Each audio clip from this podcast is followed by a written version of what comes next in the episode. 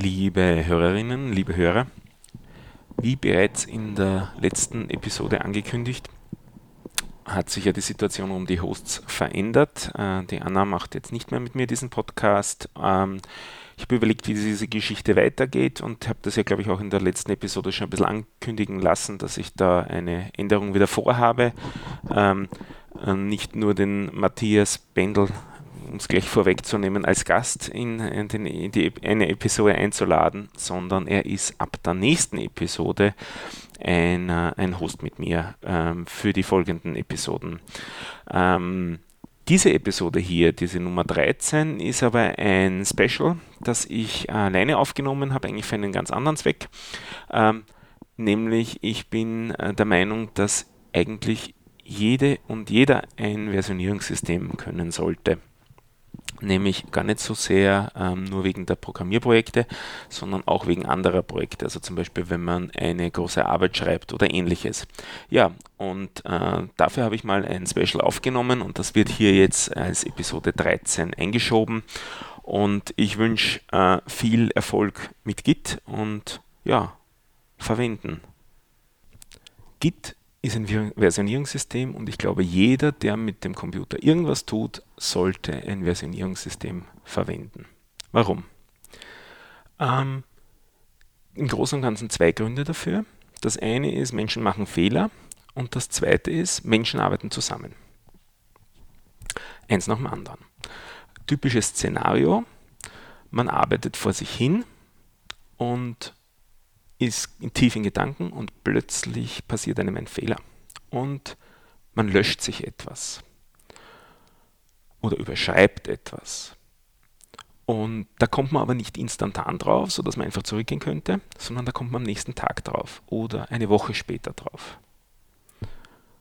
Und dann ist nichts mehr mit Steuerung Z, dann ist die Änderung weg. Wenn, normalerweise hat man dann die Datei überschrieben. Und wenn man nicht Glück hat und das Dateiformat selber ein Versionierungssystem eingebaut hat, dann ist die Änderung einfach weg, überschrieben und man hat es verloren. Das ist ein unangenehmes Szenario, das kann man mit einem Versionierungssystem umgehen. Das zweite Szenario, das ist das der Zusammenarbeit. Ähm, zwei Personen arbeiten an einem Projekt, die erste Person arbeitet daran, ändert etwas. Zweite Person arbeitet daran, fast zur gleichen Zeit, ändert auch etwas. Jeweils am eigenen Computer. Am Schluss soll es aber insgesamt eine Version geben. Die, die entweder nur die Änderungen der einen Person beinhaltet, nur die Änderungen der anderen Person oder die Änderungen von beiden Versionen. Halt das Richtige. Das Richtige da einfach zu entscheiden, kann einem ein Computer auch nicht abnehmen und auch kein Versionierungssystem, aber es kann einem dabei helfen, darauf hinzuweisen, dass es Änderungen gegeben hat von beiden Personen. Und nun ist jeder, der die Berechtigung dazu hat, dann in der Lage zu entscheiden, welche der Änderungen übernommen werden sollen, welche der Änderungen verworfen werden sollen und eine neue Version daraus zu bauen. Zusätzlich wie das Szenario von vorher. Menschen machen Fehler. Man kann dann später noch darauf kommen, dass diese Entscheidung ungünstig war. Und dann soll man noch in der Lage sein, eventuell wieder die ursprünglichen Änderungen der einen Person, die verworfen worden sind beispielsweise, doch noch einzubinden. Das ist so ein zweites Szenario für ein Versionierungssystem. Wenn man jetzt sagt, das erste Szenario sehe ich ein, aber das zweite Szenario, das betrifft mich nicht. Dann vielleicht noch äh, das Argument, dass auch das zweite Szenario für eine Person durchaus zutreffen kann. Nämlich, wenn man mehrere Computer besitzt. Man hat dann sozusagen auf dem einen Computer die Rolle des ersten Benutzers, auf der, am zweiten Computer die Rolle des zweiten Benutzers. Also man hat einfach zweimal Änderungen durchgeführt, die noch nicht zusammengeführt. Und da hilft dann wieder das Versionierungssystem Git, um diese Änderungen zusammenzuführen. Soviel zur Motivation. Jetzt zur konkreten Ausprägung, wie man mit seinem Versionierungssystem arbeitet. Und dann habe ich noch vor, einen weiteren Teil zu machen zu GitHub. Das ist eine Webplattform, mit der Git-Repositories gehostet, bearbeitet, publiziert, mit der, auf der ko- kollaboriert werden kann. Und ähm, das ist sehr praktisch, äh, vor allem für Einsteiger, die nicht einen eigenen Server besitzen. So. Fangen wir mit dem einfachsten Szenario an. Das ist, um diesen Punkt eins zu umgehen, dass ich alte Änderungen wieder rückgängig machen können will, einfach eine Historie haben will. Wie funktioniert das? Man legt dazu ein Git-Repository an. Dieser Begriff Repository ist ganz zentral, wird jetzt dauernd vorkommen. Ein Git-Repository bezieht sich immer auf ein Verzeichnis und alles, was da drinnen ist, also inklusive Unterverzeichnisse und die Dateien darin und das wieder hinunter geschachtelt. Ähm, wie legt man ein Git-Repository an? Dazu muss man mal auf dem Computer Git installieren.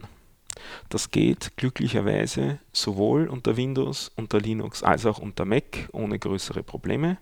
Auf der Webseite von Git gibt es dazu eine Anleitung. Für Linux und Mac geht es mit dem jeweiligen Paketsystem. Wie gesagt, unter Windows gibt es die Anleitung auf der Webseite vom, von Git.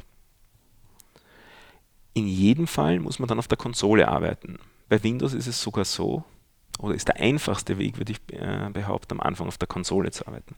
Bei Windows ist das dann so, dass man sogar eine Git-Konsole dazu bekommt. Ich gehe da jetzt nicht so auf die letzten Details ein, was man wann tippt, weil mir geht es jetzt hier hauptsächlich darum, die Konzepte vollständig zu vermitteln, weil die ganz zentral sind, sodass man sich dann, wenn man die Konzepte verstanden hat, bei der Bedienung wohlfühlt. Okay, also nehmen wir an, wir haben Git installiert. Jetzt wollen wir ein äh, Repository anlegen, also ein Projekt, haben wir ein Verzeichnis und in diesem Verzeichnis wollen wir ein Repository initialisieren. Das macht man mit Git init. Das ist auch was, was man dann sehr oft macht. Damit legt man im Endeffekt auf dem Rechner ein Unterverzeichnis .git da drinnen an. Also so auf die Art und Weise erkennt man auch, ob ein Verzeichnis ein Git-Repository selber ist, wenn es da ein Unterverzeichnis .git gibt. Und dort speichert Git dann alles, was in diesem Repository drin liegt. Jetzt haben wir dieses Repository angelegt. Im nächsten Schritt muss man noch die Daten hineinlegen, die vielleicht schon in diesem Verzeichnis existieren. Dazu muss man per Git add, also hinzufügen, die Dateien hinzufügen, die man da jetzt hineinlegen will. Typischer Fall dafür ist, äh, oder typische Variante ist einzugeben, und ein einfacher Workflow ist einzugeben, Git add, Bindestrich, Bindestrich, all, Punkt. Also alles hinzuzufügen, was Punkt betrifft. Punkt bedeutet in Unix, aber auch hier jetzt in dem Fall unter Windows, das Verzeichnis, in dem man sich gerade befindet und alles unterhalb. Auf die Art und Weise teilt man Git mit, dass es alles, was im eigenen Verzeichnis liegt und alles unterhalb, in allen Unterverzeichnissen, beachten soll, hinzufügen soll, und zwar mal sammeln soll in dem Sinn. So. Jetzt wollen wir diesen Ist-Stand auch wirklich da speichern, also wir wollen sozusagen einen Milestone setzen, könnte man sagen, in der, in der normalen Welt, oder so einen Snapshot ziehen, sagen auch manche Systeme. Hier in Versionierungssystemen heißt das sehr oft einen Commit. Also wir legen einen Commit an, indem wir sagen git commit am und dann unter Anführungszeichen vergeben wir einen möglichst sprechenden Titel davon. Sehr oft macht man dann am Anfang Initial Commit oder erster Commit. Das ist vielleicht nicht besonders hilfreich, aber wenn man die ganze Historie des bisherigen Projekts ohnehin nicht nachvollziehen kann, ist das auch angebracht. Es sollte im Wesentlichen beschreiben, in einer Zeile, aber durchaus sprechend, was man denn seit der letzten Änderung da jetzt gemacht hat. Es ist vielleicht eine Zeile zu wenig Platz, um einen Grund anzugeben. Man kann da auch mehr Zeilen äh, Text hinzuschreiben, das machen eigentlich die wenigsten Leute. Aber man, es, man sollte sich wirklich bemühen, einen entsprechenden Namen äh, zu vergeben, denn das ist der Name der Com- des Commits, das ist das, äh, wo man dann nachher durchsucht, äh, indem man drüber schaut, was ist denn die Änderung wohl wo die Änderung passiert ist, die ich zurücknehmen will, die ich mir genauer anschauen will. Ich kriege auch immer in diesen Listen einen Timestamp dazu, also ich sehe Datum und Uhrzeit, wann dieser Commit gemacht worden ist, aber ein entsprechender Titel ist hier wirklich wichtig. Also es ist durchaus wert, einmal ein paar Sekunden in sich zu gehen und zu überlegen, wie man denn das Ding jetzt bezeichnet. Wie, was hat sich Relevantes geändert seit dem letzten Commit?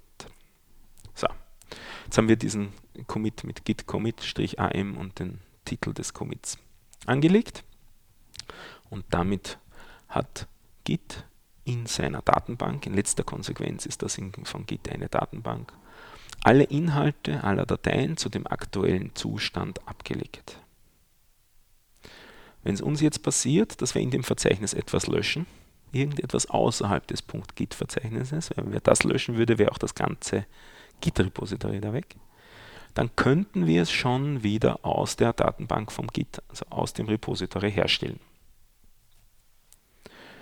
Wie geht es dann üblicherweise weiter? Wir arbeiten am Projekt weiter, stellen fest, jetzt haben wir wieder was Relevantes getan. Da könnten neue Dateien dazugekommen sein, da wollen wir gar nicht genauer drüber nachdenken, sage ich. Wir nehmen alles mit. Wir sagen wieder git add, Bindestrich, Bindestrich, all, Punkt, um alle neu hinzugekommenen Dateien und Verzeichnisse hinzuzufügen. Wir sagen wieder git commit und vergeben einen neu entsprechenden Namen und haben schon die zweite Version. Manche Leute legen diese neuen Versionen einmal am Tag an. Das ist eine schlechte Idee, das ist nämlich viel zu wenig. Solche Commits sind technisch gesehen billig, also es ist ruhig angebracht, alle Stunde seine Arbeit zu sichern, weil vielleicht will ich nur eine halbe Stunde zurückgehen, dann ist es eine halbe Stunde, vielleicht sogar schon zu viel. Also zu viele Commits kann man eigentlich gar nicht machen. Das ist so die Botschaft.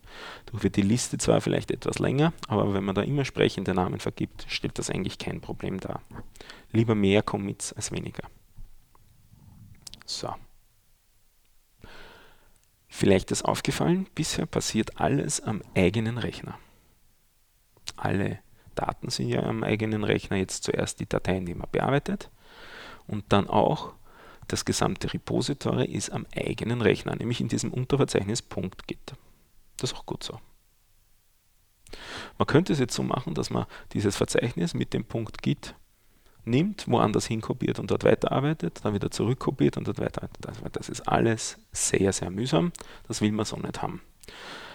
Zum Glück hat man ja so gut wie überall Internet. Das heißt, man will da irgendeine zentrale Stelle haben, mit der, über die man die Daten, auf der man die Daten auch sichert, auf der man die Daten auch hat und über die man dann wieder zugreifen kann. Also jetzt gehen wir mit dem Szenario weiter, dass wir zwei Rechner besitzen würden, sagen wir einen P C und einen Laptop. Alles, was wir bisher besprochen haben, ist am Laptop passiert. Jetzt kommen wir wieder nach Hause und wollen das auch am P C haben. Wie gesagt, das könnte man jetzt mit einem U S B-Stick rüber kopieren oder über das Netzwerk. Machen wir nicht. Wir wollen das möglichst einfach haben. Sagen wir, die Daten sind auch nicht heikel. Ganz im Gegenteil, wir wollen die sogar publizieren. Also wir arbeiten an einem Projekt, das öffentlich ist. Also zum Beispiel ein Podcast. Und die Episoden sind ohnehin öffentlich, also spielt es keine Rolle auch, den Quellcode da jetzt zu veröffentlichen, mit dem die Webseite erzeugt wird, als Beispiel. Dann ist GitHub das richtige Service für diesen Zweck. Man muss sich dazu auf GitHub einmal einen Account anlegen. Das funktioniert im Großen und Ganzen wie bei jedem anderen Webservice auch, mit Passwort vergeben und so weiter. Ein Feature, das noch ganz nett ist, das GitHub besitzt, kann man dann später in den Eigenschaften, in den Set im Settings-Dialog einstellen, dass es auch Two-Factor-Authentication unterstützt. Das bedeutet, dass man nicht nur ein Kennwort eingeben muss, sondern auch noch eine sechsstellige Zahlenkombination, so alle zwei, drei Monate mal wieder eingeben muss. Und auf jeden neuen Rechner auf jeden Fall das auch eingeben muss. Und diese sechsstellige Zahlenkombination ist nicht etwas wie ein Passwort, das fix ist, sondern das ist etwas, das sich alle paar Minuten ändert. Und das erzeugt man sich über eine Applikation, die man am Handy installiert hat, den Google Authenticator. Also wenn man ein Android-Handy hat, funktioniert das ganz einfach. Soweit ich weiß, geht es auch mit einem iOS-Smartphone. Also mit einem iPhone. Gut. Das ist aber nur so am Rande, also wir legen uns einen äh, GitHub-Account an. Bei der Namenswahl äh, vom Account, da kann man sich ja meistens den Usernamen hier auch aussuchen. Würde ich raten, dass man sich das, äh, da was Sinnvolles überlegt, weil in gewissem Sinn ist das auch das Port- Portfolio, das man da äh, mit sich dann herumträgt von dem, was man fabriziert hat. Also wenn das ein bisschen äh, konsistent ist zum sonstigen Auftritt, zum sonstigen Marketingauftritt, den jeder Mensch in letzter Konsequenz auch macht, macht, ist das durchaus sinnvoll. Also wenn ich sonst irgendwo in Social Media überall unter dem gleichen ähm, Handle auftrete, ist es sinnvoll, dass ich auch hier diesen Handle verwende. Okay, jetzt habe ich in, Git das, äh, in GitHub mir einen Account angelegt und jetzt lege ich in GitHub auch ein Repository an, ein leeres, mit sinnvollerweise einem Namen, der passt zu dem Projekt, an dem ich da gerade arbeite. Okay. Und jetzt kommt der nächste Schritt, dass wir in, auf unserem Rechner, dem Git-Repository, da in, also dass wir ja da schon zweimal jetzt Daten hineingelegt haben, mitteilen, dass es da auf GitHub auch das Repository geben soll. Dazu gibt es in GitHub, wenn man das Repository angelegt hat, rechts einen Button, auf den man klicken kann, so etwas wie Download oder Clone oder so, also ein grüner Button ist dort und dort gibt es dann einen U R L, der mit git at github dot com anfängt und das ist der U R L, unter dem das Repository öffentlich verfügbar ist. Keine Angst, in Repositories, die man da so gerade angelegt hat, kann man nur selber reinschreiben, da kann einem zurzeit niemand anderer was reinschreiben. Aber jeder andere kann sich die Sachen runterladen, aber nicht reinschreiben. So. Jetzt teilen wir unserem Repository auf unserem Laptop mit, dass es dieses Repository bei GitHub gibt. Man nennt sowas ein Remote. Aus Sicht des Laptops ist ja das Repository bei GitHub entfernt, also es ist ein Remote. Das macht man mit git remote add origin, weil das ist sozusagen das originäre, das zentrale Repository, wenn man so will. Aber das ist eigentlich nur eine Konvention, den Namen origin hier zu vergeben. Und dann den U R L, den wir da von GitHub bekommen haben, hinter dem grünen Button. Also git remote add origin und dann der U R L zum Repository. Das ist auch so ein ganz zentrales Kommando, daher kann ich es auch auswendig. Okay, jetzt haben wir unserem Repository mitgeteilt, dass es dieses Remote gibt, aber die Daten sind jetzt deswegen noch nicht dorthin gewandert. Das machen wir im nächsten Schritt, indem wir sagen git push origin master. Also wir schieben per Push die Daten aus unserem Repository zum Remote Repository Origin, den wir gerade mitgeteilt haben, wo das liegt bei GitHub, und zwar den Master Branch. Ah, das ist was Neues. Es gibt Branches in GitHub, also Zweige. Unterschiedliche Leute können an unterschiedlichen Zweigen zur gleichen Zeit arbeiten. Das werden wir aber in dieser Episode hier oder in, diesem, in dieser Aufzeichnung nicht weiter besprechen. Das ist ein fortgeschrittenes Konzept. Da kann man jahrelang mit existieren, ohne Branches zu verwenden. Da ist das fürs Erste nicht weiter wichtig. Wir müssen uns nur vielleicht merken, wir arbeiten immer am Master Branch, also am Hauptzweig. Ein andere Repositories verwenden dafür den Ausdruck Stamm, wenn man sich das so als Baumstruktur vorstellt, wie sich ein Projekt im Laufe der Zeit entwickelt. Und wir gehen immer nur den Stamm entlang, also immer nur vorwärts. Okay. Also wir haben gepusht.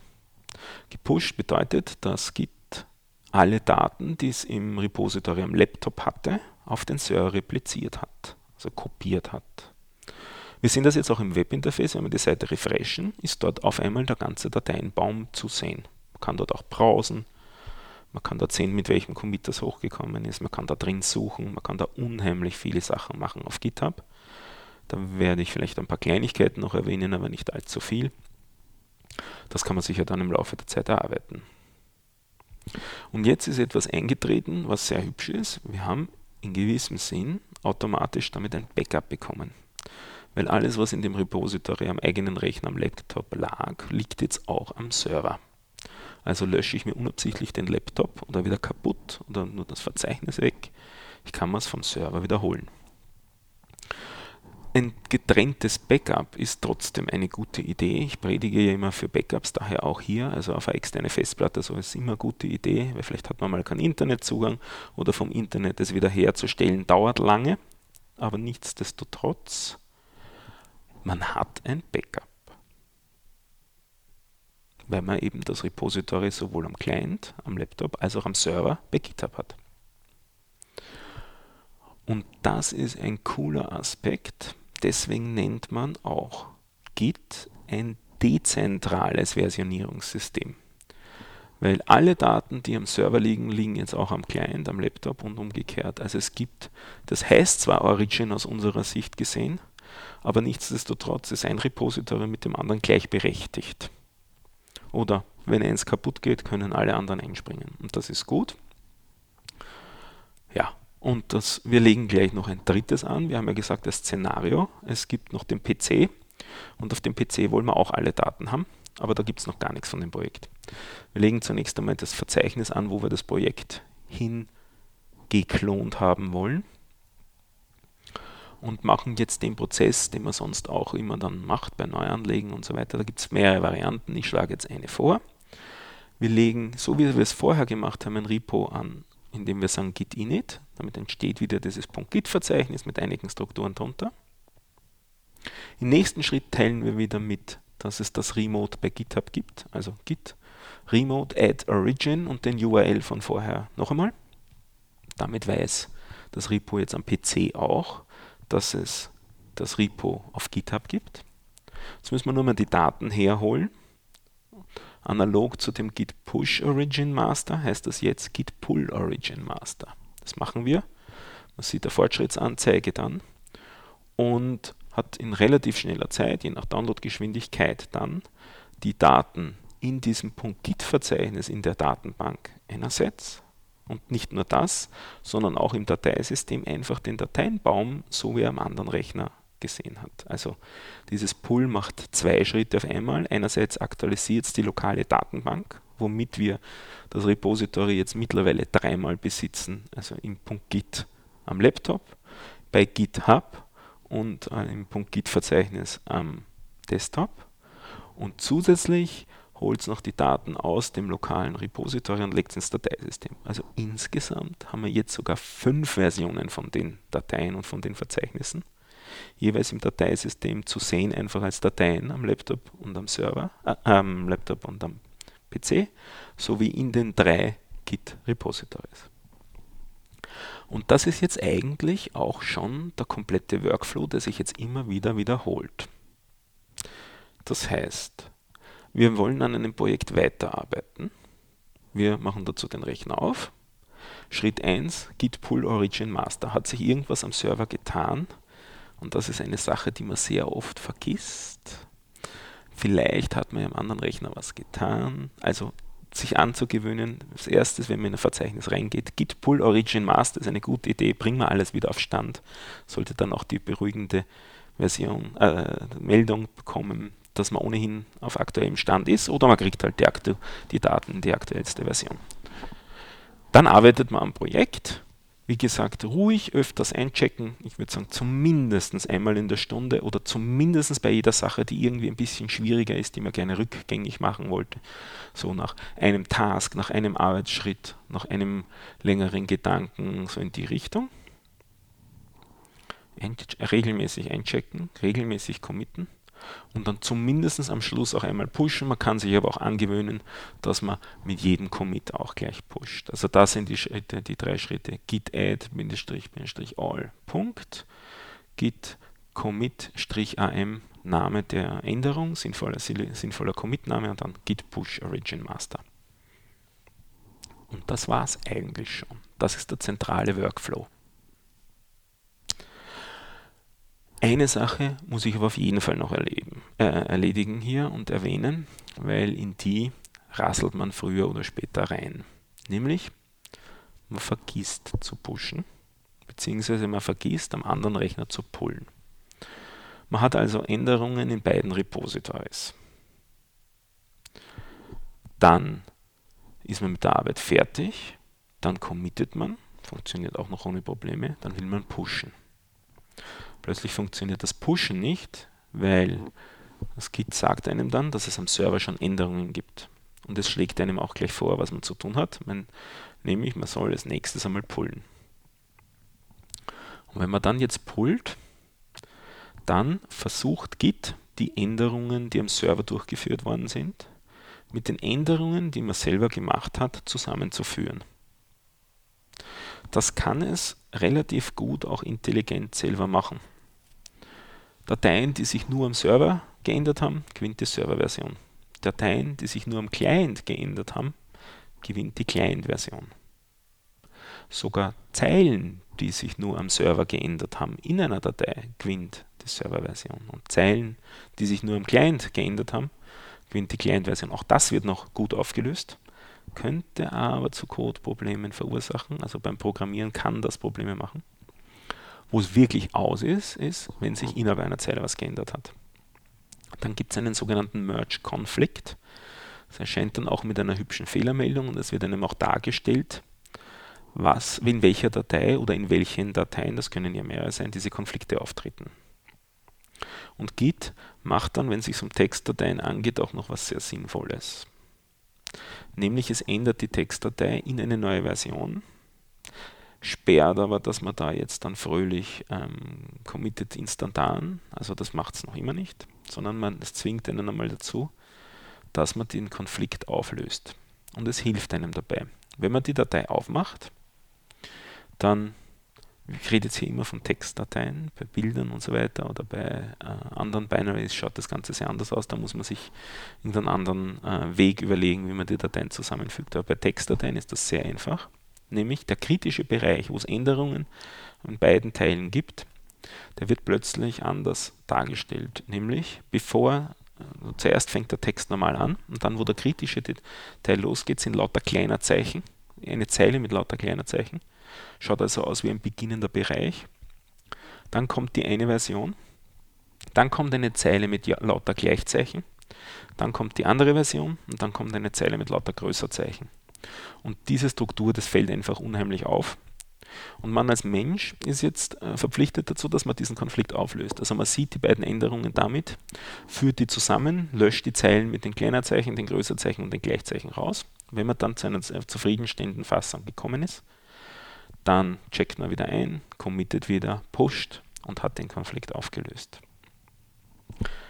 Das klingt jetzt vielleicht auch ein bisschen schwer, das ist auch beim ersten Mal, wenn man es macht, bisschen unangenehm, wenn man sich nicht so ganz wohl fühlt, insbesondere wenn man es gerade nicht Lust hat, äh, Lust dazu hatte. Also es wäre vielleicht eine gute Idee, das einmal einmal oder zweimal vorher zu üben, dass man es gesehen hat, wie das aussieht. Aber an und für sich funktioniert das echt gut und auf die Art und Weise kann man sicher gehen, dass man da nicht unabsichtlich Sachen überschreibt.